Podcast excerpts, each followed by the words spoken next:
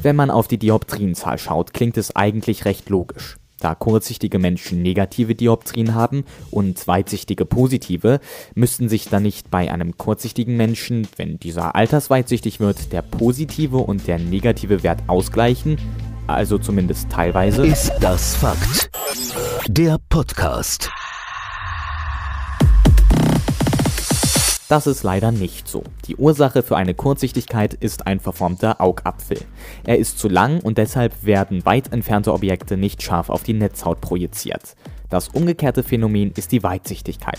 Da ist der Augapfel zu kurz und die Netzhaut liegt vor dem eigentlichen Punkt, an dem das Bild scharf wäre. Daraus folgt, dass ein Mensch nicht gleichzeitig kurz- und weitsichtig sein kann.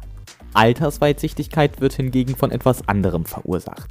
Die Linse, durch die das Licht ins Auge trifft, ist weich und wird von Muskeln verformt, um unterschiedlich weit entfernte Objekte scharf abzubilden. Je näher der Gegenstand ist, umso stärker muss sie gestaucht werden. Mit dem Alter ist sie aber immer weniger flexibel und irgendwann sind die Muskeln nicht mehr stark genug, um sie auf ganz nahe Objekte zu fokussieren. Dieser Prozess beginnt schon in der Kindheit. Bei den meisten Menschen macht sich der Effekt etwa ab dem 35. Lebensjahr bemerkbar. Die Betroffenen müssen das Buch oder die Zeitung immer weiter von sich weghalten, um lesen zu können.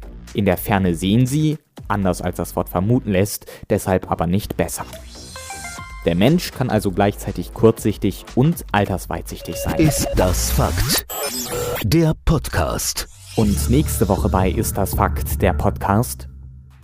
Wenn man die Wahl zwischen Pest und Cholera hat, für was sollte man sich eher entscheiden?